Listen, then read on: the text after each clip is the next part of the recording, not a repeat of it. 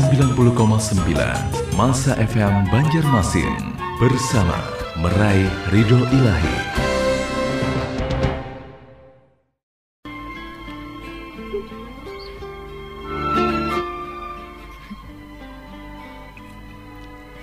Bismillahirrahmanirrahim. Assalamualaikum warahmatullahi wabarakatuh. Hamdan wa syukran, salatan wa salaman alaika ya Rasulullah. Alhamdulillah, bertemu kembali bersama saya Astuti di frekuensi sembilan puluh koma sembilan F M Banjarmasin, radio spiritual penyejuk dan penentram nurani bersama Meraih Ridho Ilahi. Hari ini edisi Rabu empat Maret dua ribu dua puluh dan pada tanggal sembilan Rajab seribu empat ratus empat puluh satu Hijriah Masehi dan Masehi. Di program kita Oase dengan tema cerita inspiratif. Insya Allah kurang lebih enam puluh menit ke depan Astuti akan menemani sahabat masa. Sebelumnya nih, Astuti mau tanya gimana kabarnya sahabat masa? Semoga selalu dalam lindungan Allah, semoga selalu sehat walafiat. Amin ya robbal alamin. Nah, sahabat masa, sebelum kita masuki program kita Oase dengan tema cerita inspiratif, kita akan dengarkan dulu lagu dari Ustadz Jeffrey Al Bukhari dengan judul Bidadari Syurga. Selamat mendengarkan.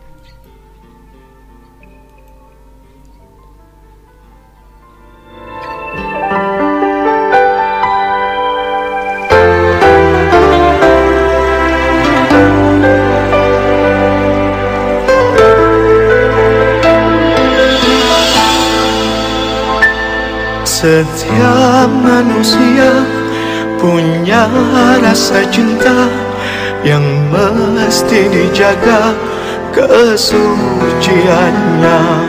Namun ada kala insan tak berdaya saat dusta mampir bertata.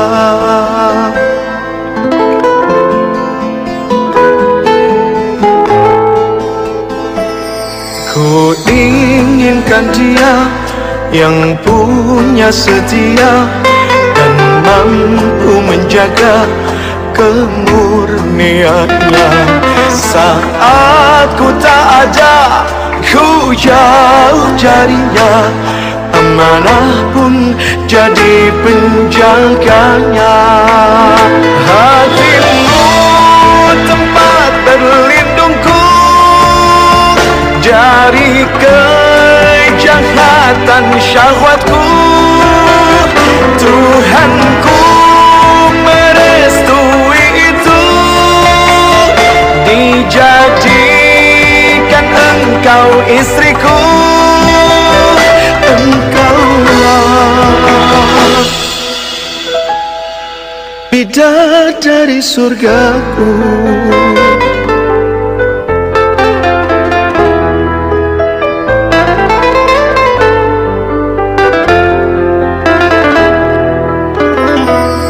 Tiada yang memahami segala kekuranganku kecuali kamu, bidadari. Maafkanlah aku dengan kebodohanku yang tak bisa membimbing dirimu.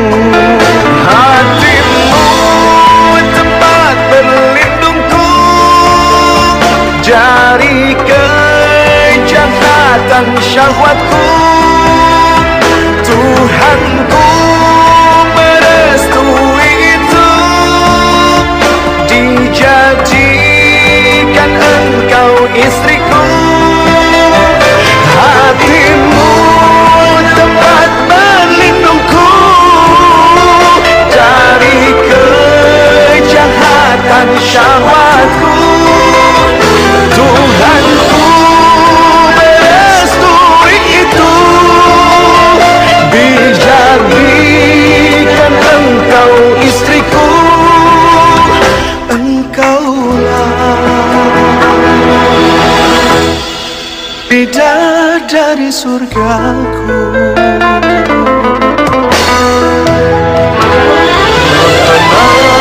Rabbana min azwajina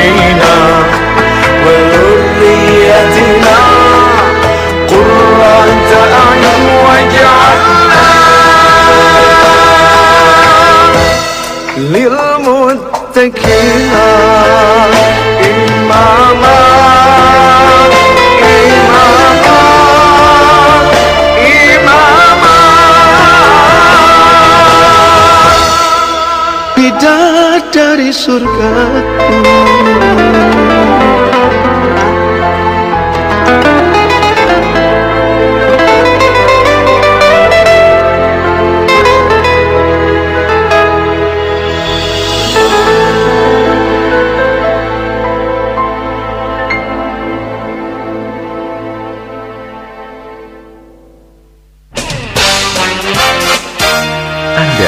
Mendengarkan sembilan puluh koma sembilan Masa F M bersama Meraih Ridho Ilahi.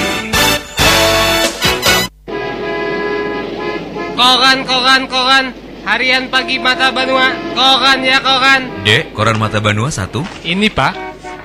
Wah, Bapak sekarang baca harian Mata Banua ya? Iya Bu, harian Mata Banua semua beritanya melihat fakta, bermakna dan membuang prasangka.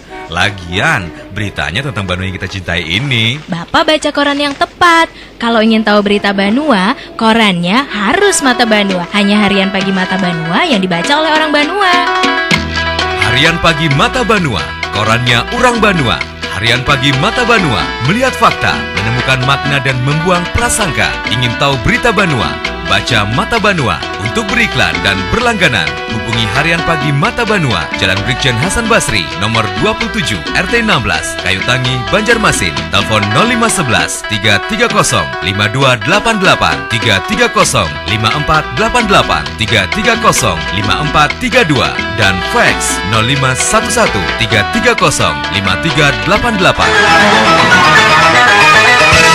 Harian pagi Mata Banua, korannya orang Banua. Anda tengah mendengarkan sembilan puluh koma sembilan Masa F M bersama Meraih Ridho Ilahi.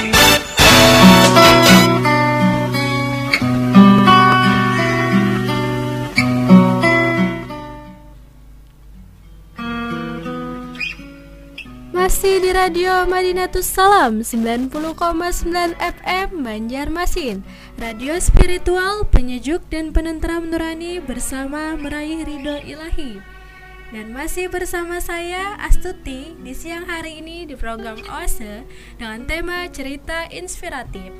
Nah, kali ini saya akan membahas beberapa cerita inspiratif.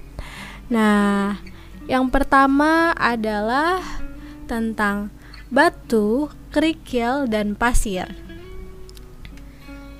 Pada awal kelas filsafat di, sebu- di sebuah universitas, profesor berdiri dengan beberapa item yang terlihat berbahaya di mejanya, yaitu sebuah toples mayones, beberapa batu, beberapa kerikil, dan pasir. Mahasiswa memandang benda-benda tersebut dengan penasaran. Mereka bertanya-tanya apa yang ingin profesor itu lakukan dan mencoba untuk menebak demonstrasi apa yang akan terjadi. Tanpa mengucapkan sebat, sepatah kata apapun, profesor mulai meletakkan batu-batu kecil ke dalam toples mayonesnya. Satu persatu para mahasiswa pun bingung, namun profesor tidak memberikan penjelasan terlebih dahulu. Setelah batu-batu itu sampai ke leher tabung, profesor berbicara untuk pertama kalinya hari itu. Dia bertanya kepada siswa, apakah mereka pikir toples itu sudah penuh? Para siswa sepakat bahwa toples tersebut sudah penuh.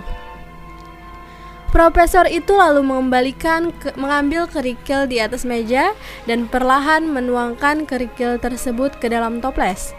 Kerikil kecil tersebut menemukan celah di antara batu-batu besar. Profesor itu kemudian mengguncang ringan toples tersebut untuk memungkinkan kerikil menetap pada celah yang terdapat di dalam toples. Ia kemudian kembali bertanya kepada siswa, apakah toples itu sudah penuh?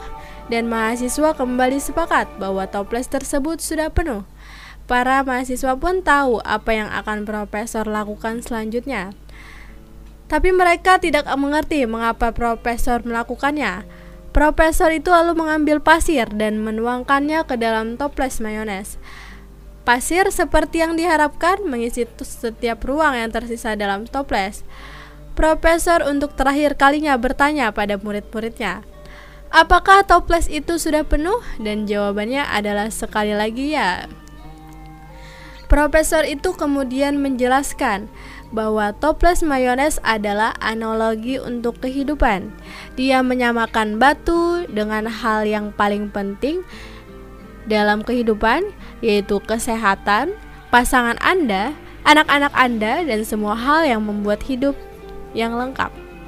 Dia kemudian membandingkan kerikil untuk hal-hal yang membuat Anda nyaman seperti pekerjaan Anda, rumah Anda, dan mobil Anda.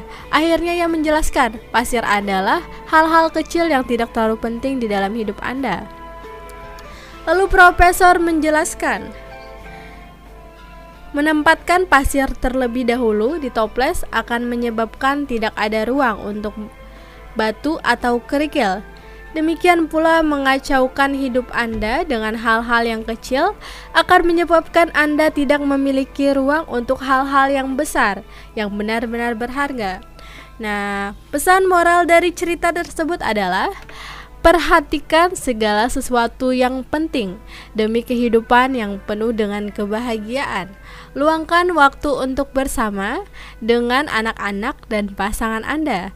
Selesaikan pekerjaan Anda ketika Anda berada di kantor, jangan saat Anda sedang berkumpul dengan keluarga.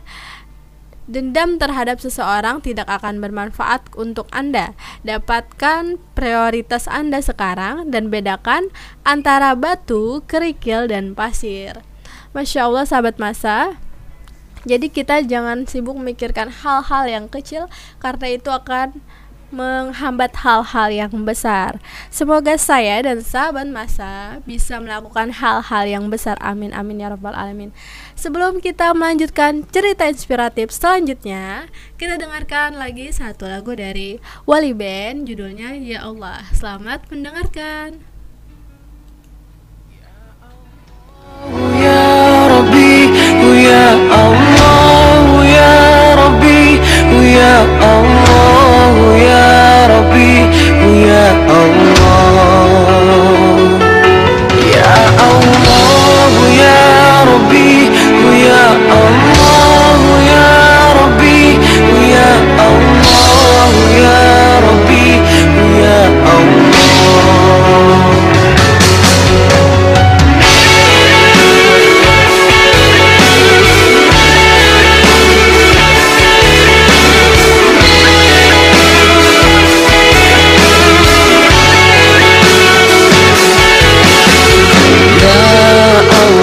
Jangan kau coba aku melebihi batas mampu dan sanggupku. Ya Allah, bila memang kau coba, aku ku percaya kau sayang padaku. Ya Allah, ya Rabbi, ya Allah, ya Rabbi, ya Allah, ya Rabbi, ya Allah. Ya Allah, lindungilah diriku dari yang menjahati, menzolimiku. Ya Allah, kaulah maha segala, engkaulah pelindung hidup dan matiku. Ya Allah, ya Rabbi, ya Allah, ya Rabbi, ya Allah, ya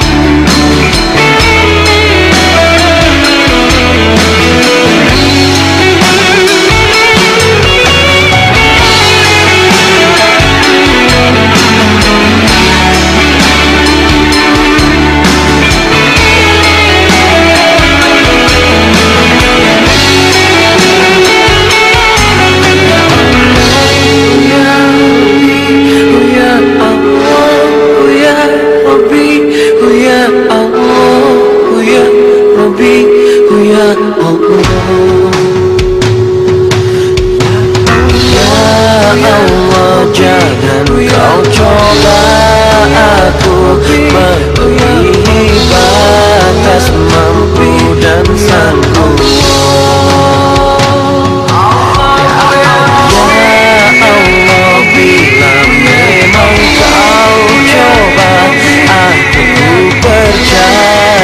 Kau sayang padaku.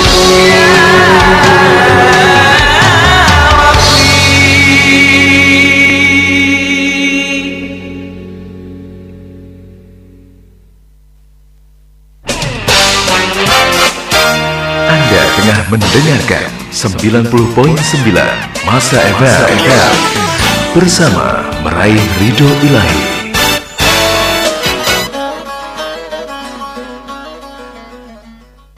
Assalamualaikum. Eh, waalaikumsalam. Kenapa cilipnya termenung kayak itu? Inggi Cilai, aku nih lagi berpikir nah, anakku ini sudah berumur empat tahun, sedang sudah sekolah. Di mana yulah sekolah yang berkarakter Islam?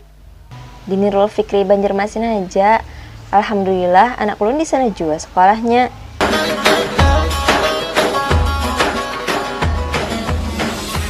Telah dibuka penerimaan siswa baru di P A U D I T Nurul Fikri Banjarmasin tahun ajaran dua ribu dua puluh dua ribu dua puluh satu dengan visi meluluskan peserta didik yang berakhlak mulia, cerdas dan mandiri dengan berbagai kegiatan seperti duha dan wafat time, sentra sistem studying, study tour, cooking class, outbound training, pondok Ramadan dan masih banyak lagi. Alamat pendaftaran: Jalan Cempaka Raya, Komplek Agraria dua, Gang tiga, Peruwijaya Lestari satu, Kelurahan Mesirih, Banjarmasin. Atau bisa melalui telepon nol delapan lima dua empat sembilan lima nol sembilan nol sembilan empat. Apabila dibuka pendaftarannya mulai bulan Februari ini, Celai, maka kuota terbatas. Lantas tiga nih aku mana?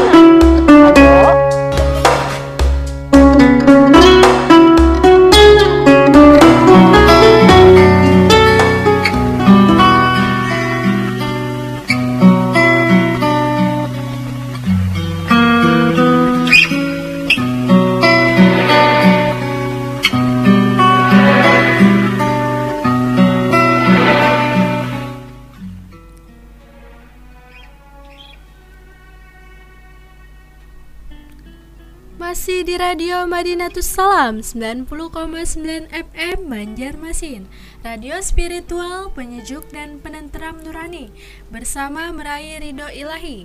Dan masih bersama saya Astuti di siang hari ini di program O S E dengan tema cerita inspiratif. Nah, kita akan melanjutkan bahasan kita tentang cerita inspiratif. Yang selanjutnya adalah tentang ibu dengan satu mata. Ibuku hanya memiliki satu mata. Ketika aku tumbuh dewasa, aku membencinya karena hal itu. Aku benci perhatian tak diundang yang aku dapatkan ketika berada di sekolah. Aku benci bagaimana anak-anak lain menatapnya dengan memalingkan muka dengan jijik. Ibuku bekerja dengan dua pekerjaan untuk menafkahi keluarga. Tetapi aku justru malu dengan keadaannya dan tidak ingin terlihat sedang bersamanya.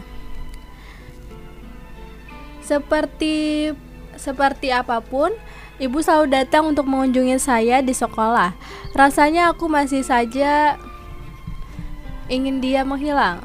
Aku merasakan gelombang kebenciannya terhadap wanita yang membuat saya menjadi bahan tertawaan sekolah.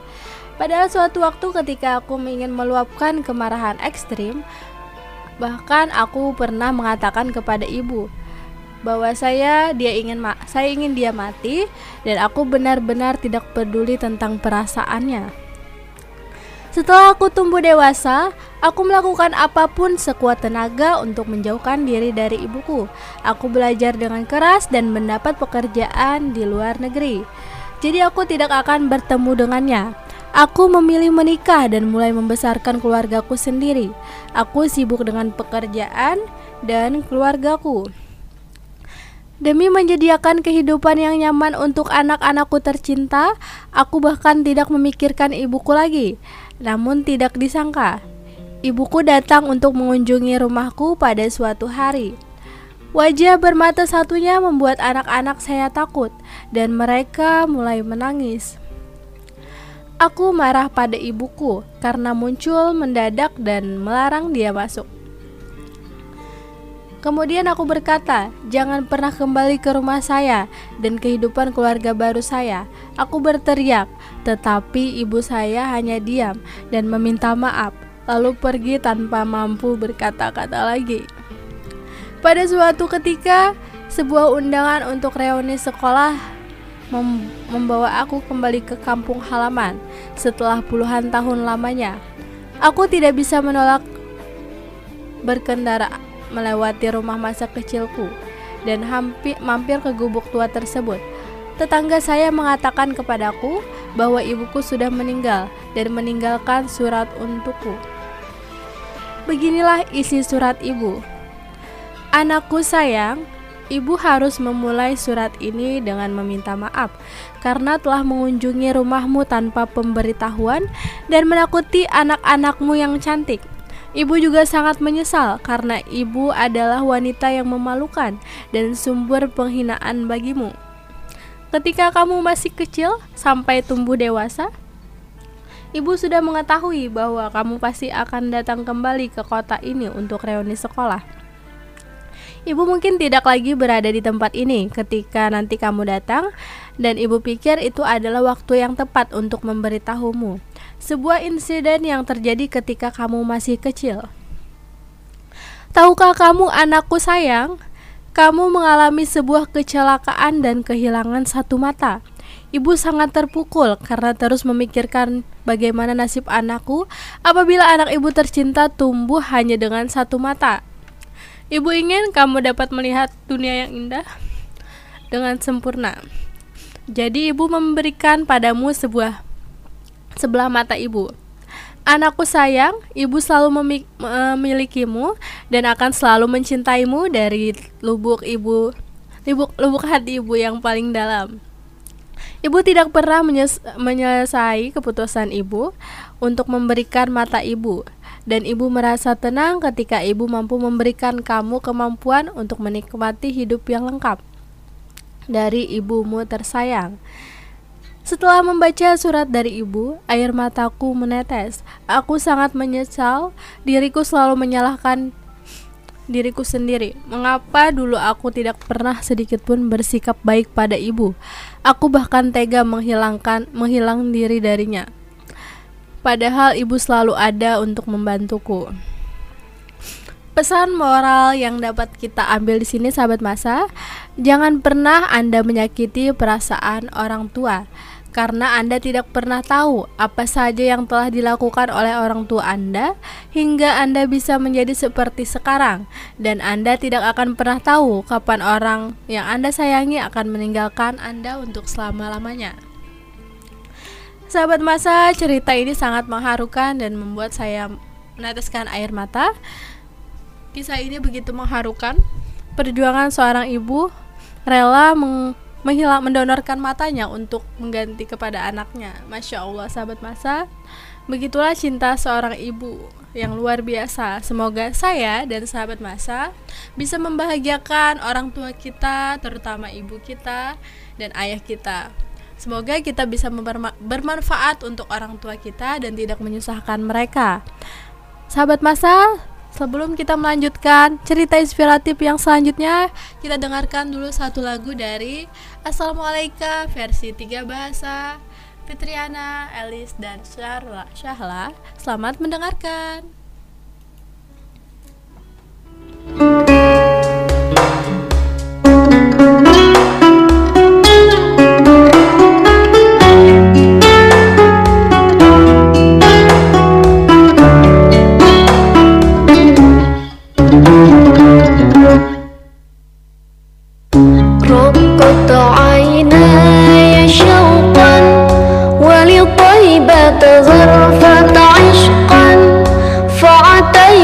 إلى حبيبي فحدا يا قلبي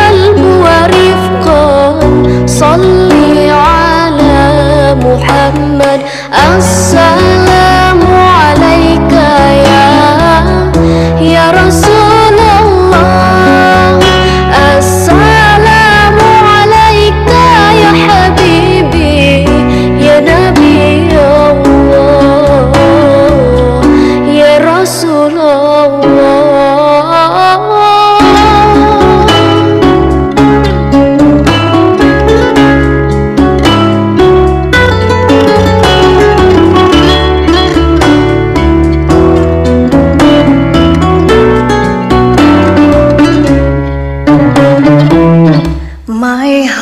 So full of love, I wish to be close to my beloved. I dream to walk in the streets of Medina and to quench the thirst of my spirit by visiting you, O Muhammad. Betapa rindu hatiku ingin dekat dengan kekasih.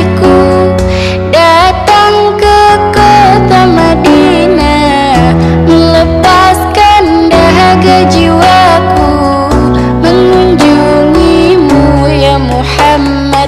Assalamualaikum ya ya Rasulullah, assalamualaikum ya Habibi, ya Nabi Allah. Assalamualaikum ya ya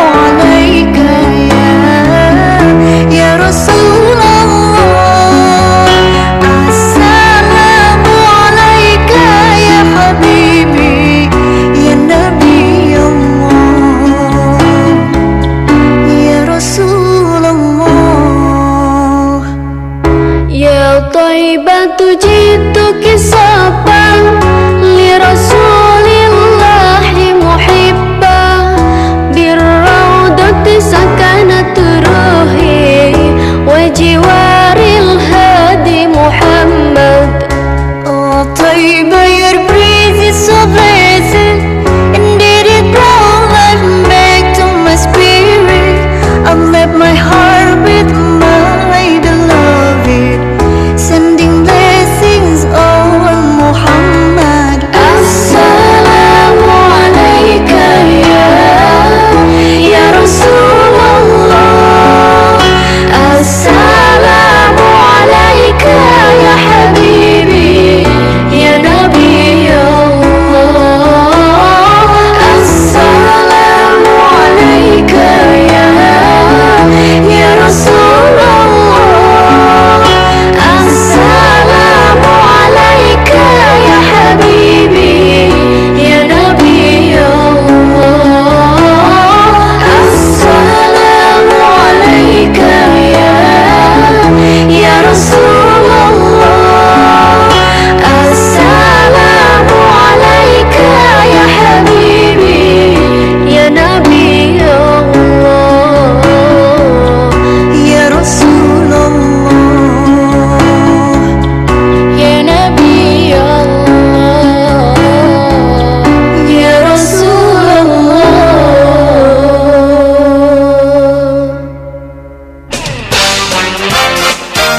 Anda tengah mendengarkan sembilan puluh koma sembilan Masa F M bersama Meraih Ridho Ilahi.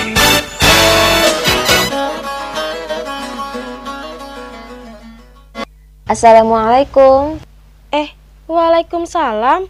Kenapa jadinya termenung kayak itu? Ikuti dan hadirilah pengajian khusus muslimah bersama Majelis Ta'lim Muslimah Al-Batul, pimpinan Ustazah Syarifah Firdaus B S A S H I. Perbanyaklah dengan mengingat mati, kata Nabi, karena kalau dengan ingat mati maka keinginan kita terhadap dunia akan binasa. Ibu kalau sudah ingat mati, andaikan esok hari itu sudah tiba saatnya kita untuk mati, kira-kira apa yang terjadi pada hari ini? Mungkin kita sudah gak nafsu makan, gak pengen minum, gak pengen kemana-mana, pengennya di dalam kamar, sholat terus. Pada hari Ahad pertama dan Ahad ketiga di setiap bulannya,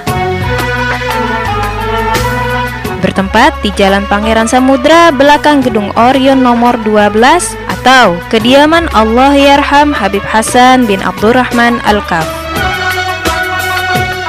Acara dimulai selepas sholat zuhur pukul dua siang hingga selesai. Mari kita tingkatkan iman dan takwa kita kepada Allah dengan menghadiri majelis ta'lim ini. Semoga kita bisa menjadi muslimah yang berakhlakul karimah. Amin, amin, ya rabbal alamin.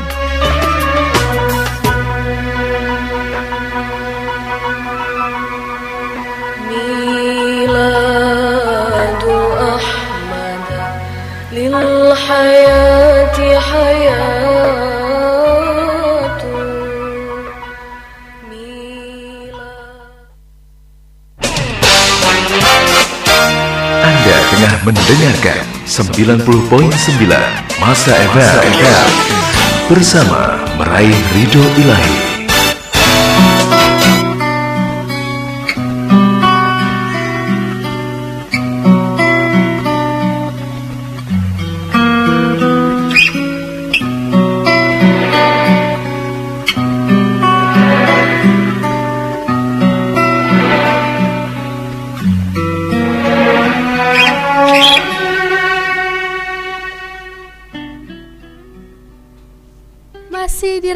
Madinatus Salam sembilan puluh koma sembilan F M Banjarmasin, radio spiritual, penyejuk dan penentram nurani bersama Meraih Ridho Ilahi. Dan masih bersama saya Astuti di siang hari ini di program Oase dengan tema cerita inspiratif. Nah, kita akan melanjutkan pembahasan kita tentang cerita inspiratif yang selanjutnya, sahabat Masa, tentang catatan penyelesaian. Nah, memulai dari untuk membiayai pendidikannya, seorang anak miskin menjual barang dari pintu ke pintu. Suatu hari, anak laki-laki ini benar-benar lapar, tapi tidak punya uang untuk membeli makanan. Dia memutuskan untuk meminta sesuatu untuk dimakan. Ketika, ketika ia mengetuk sebuah pintu di rumah berikutnya, seorang wanita muda yang cantik membuka pintu tersebut. Anak itu kehilangan keberaniannya. Akhirnya dia hanya meminta untuk diberi segelas air. Ia terlalu malu untuk meminta makanan. Wanita muda tersebut membawakannya segelas susu yang segera diminum dengan rakus oleh anak itu. Anak itu bertanya, berapa banyak dia berhutang? Tetapi wanita tersebut hanya tersenyum, tersenyum dan berkata bahwa ibunya telah mengajarinya untuk bersikap baik kepada orang lain dan ia tidak pernah mengharapkan imbalan apapun. Anak itu meninggalkan rumah wanita tersebut dengan perut penuh dan hati yang penuh kekuatan baru untuk terus melanjutkan pendidikan dan terus bekerja keras. Namun setiap kali ia merasa ingin berhenti, ia teringat pada wanita itu, seseorang yang telah menanamkan keyakinan baru dan ketabahan di dalam dirinya. Bertahun-tahun kemudian, di sebuah kota besar, seorang ahli bedah bernama dokter Howard Kelly, Howard Kelly dipanggil untuk berkonsultasi dengan seorang wanita parubaya yang menderita penyakit langka. Ketika wanita tersebut mengatakan kepadanya nama kota kecil di mana dia tinggal, dokter Kelly merasa memori samar muncul dalam pikirannya. Kemudian secara tiba-tiba dokter itu tersadar. Dia adalah wanita yang telah memberinya segelas susu bertahun-tahun yang lalu. Kemudian dokter melanjutkan konsultasi dengan menyediakan wanita itu perawatan yang terbaik dan memastikan dia mendapat perhatian khusus. Bahkan ia mengerahkan seluruh kemampuannya sebagai dokter untuk menyelamatkan hidup wanita tersebut. Setelah lama dirawat di rumah sakit dengan melalui berbagai perawatan, wanita itu akhirnya siap untuk kembali ke rumah. Wanita itu sangat khawatir karena akan membutuhkan waktu bertahun-tahun untuk menyelesaikan pembayaran biaya perawatannya selama di rumah sakit. Penyakit serius yang dideritanya dan lamanya dia tinggal di rumah sakit telah menghasilkan tagihan yang cukup besar.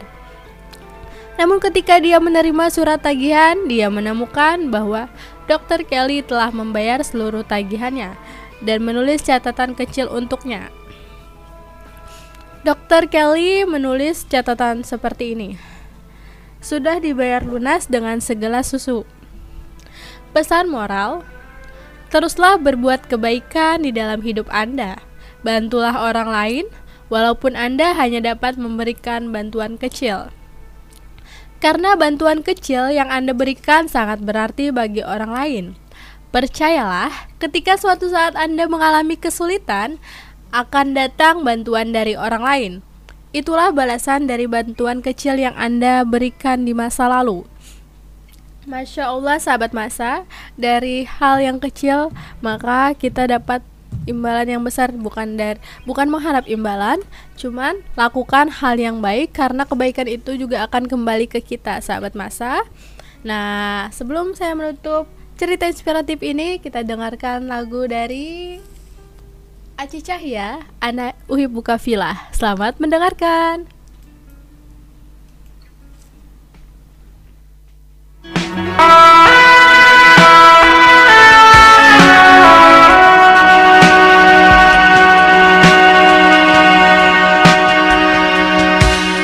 Saat pertama ku mengenalmu,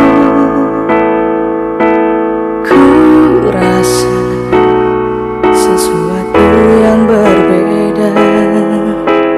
Ku ingin mendekatimu, tapi ku takut kau menjauh.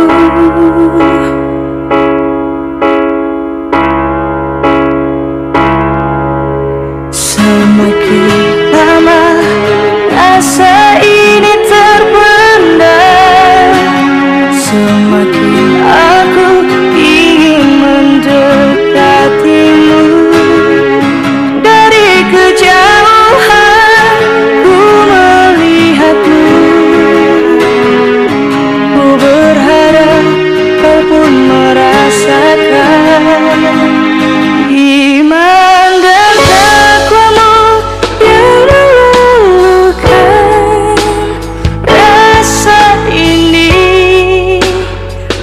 Jadi cinta kekasih idaman yang kuharapkan, semoga cinta ini menjadi nyata.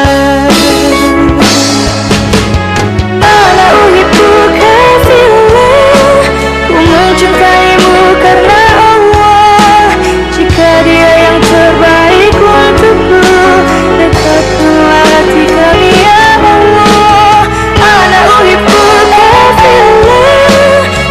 cintaimu karena Allah. Jika dia yang terbaik untukku, dekatkanlah hati kami ya Allah.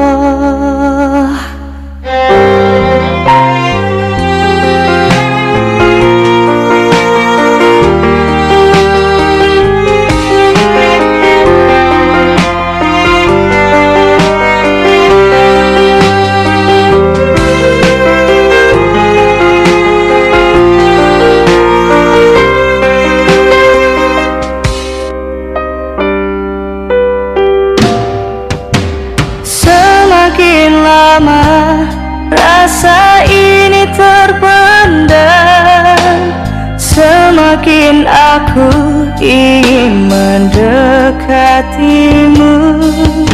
Dari kejauhan ku melihatmu,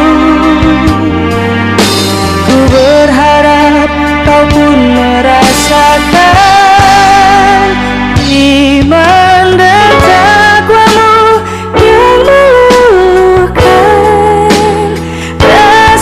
Ini menjadi cinta kekasih.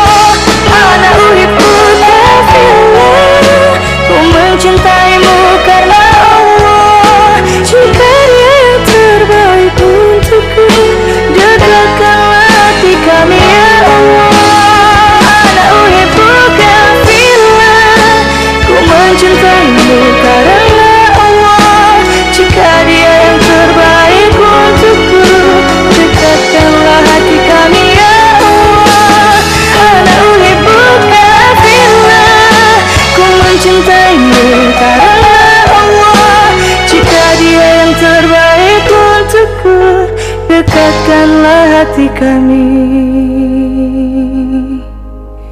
ya Allah.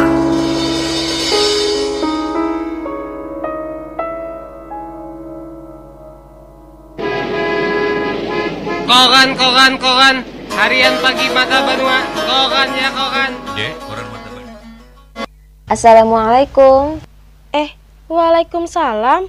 Kenapa Cilmnya termenung kayak itu?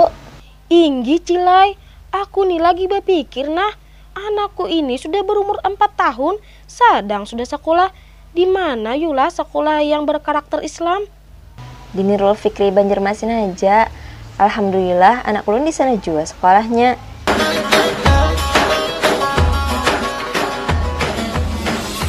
Telah dibuka penerimaan siswa baru di P A U D I T Nurul Fikri Banjarmasin tahun ajaran dua ribu dua puluh dua ribu dua puluh satu dengan visi meluluskan peserta didik yang berakhlak mulia, cerdas dan mandiri dengan berbagai kegiatan seperti duha dan wafat time, sentra sistem studying, study tour, cooking class, outbound training, pondok Ramadan dan masih banyak lagi.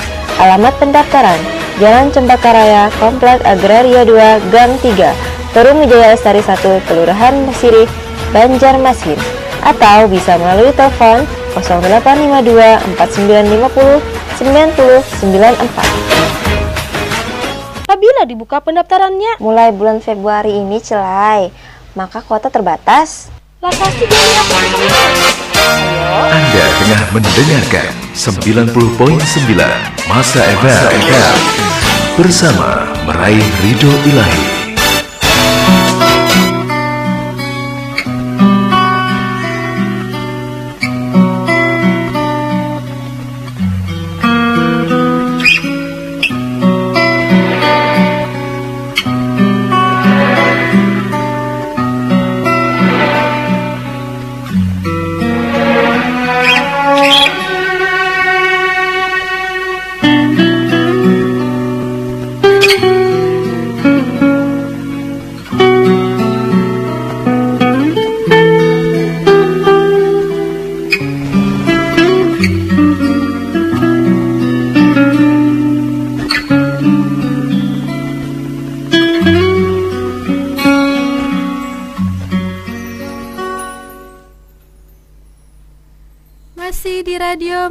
Salam sembilan puluh koma sembilan F M Banjarmasin, radio spiritual, penyejuk dan penentram nurani bersama Meraih Ridho Ilahi.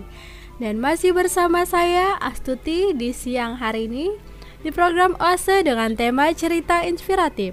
Nah, kita tadi sudah membahas beberapa cerita inspiratif ya sahabat Masa. Semoga selalu bermanfaat cerita inspiratifnya.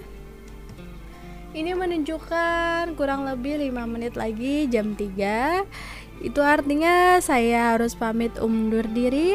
Tapi sebelum saya pamit, saya akan simpulkan beberapa tema pada hari ini. Tadi tentang cerita inspiratif, tiga cerita inspiratif. Nah, yang pertama tadi tentang batu kerikil. Nah, kita jangan memikirkan batu kerikil dan pasir. Nah, kita untuk dari hikmah dari batu kerikil itu adalah kita jangan memikirkan hal-hal yang kecil karena banyak hal yang besar yang akan kita lewati. Dan dari cerita ibu yang bermata satu tadi adalah hikmahnya yang kita ambil adalah kita terus menghargai orang tua kita karena kita tidak pernah tahu apa yang dia lakukan untuk kita, seberapa besar beliau berjuang untuk kita. Teruslah berbuat baik kepada orang tua kita. Semoga kita, saya dan sahabat Masa bisa berlaku baik kepada orang tua kita. Dan yang ketiga tadi tentang sebuah kebaikan sudah dibayar dengan segelas susu. Nah, dari situ bisa memotivasi orang lain. Padahal cuman melakukan hal kecil, kita anggap hal kecil, tapi bagi orang lain itu sangat berarti ya sahabat Masa. Nah, itu tadi kesimpulan cerita inspiratif hari ini. Saya minta maaf jika ada salah kata, salah apapun yang tidak mengenakan di hati pendengar sahabat Masa.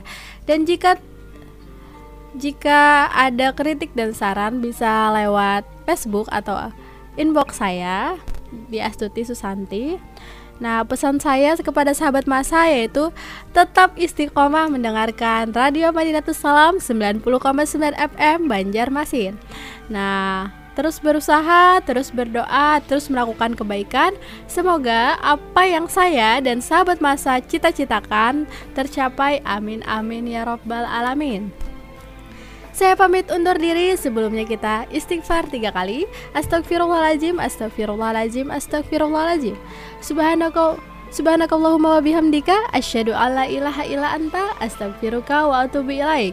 Wassalamualaikum warahmatullahi wabarakatuh.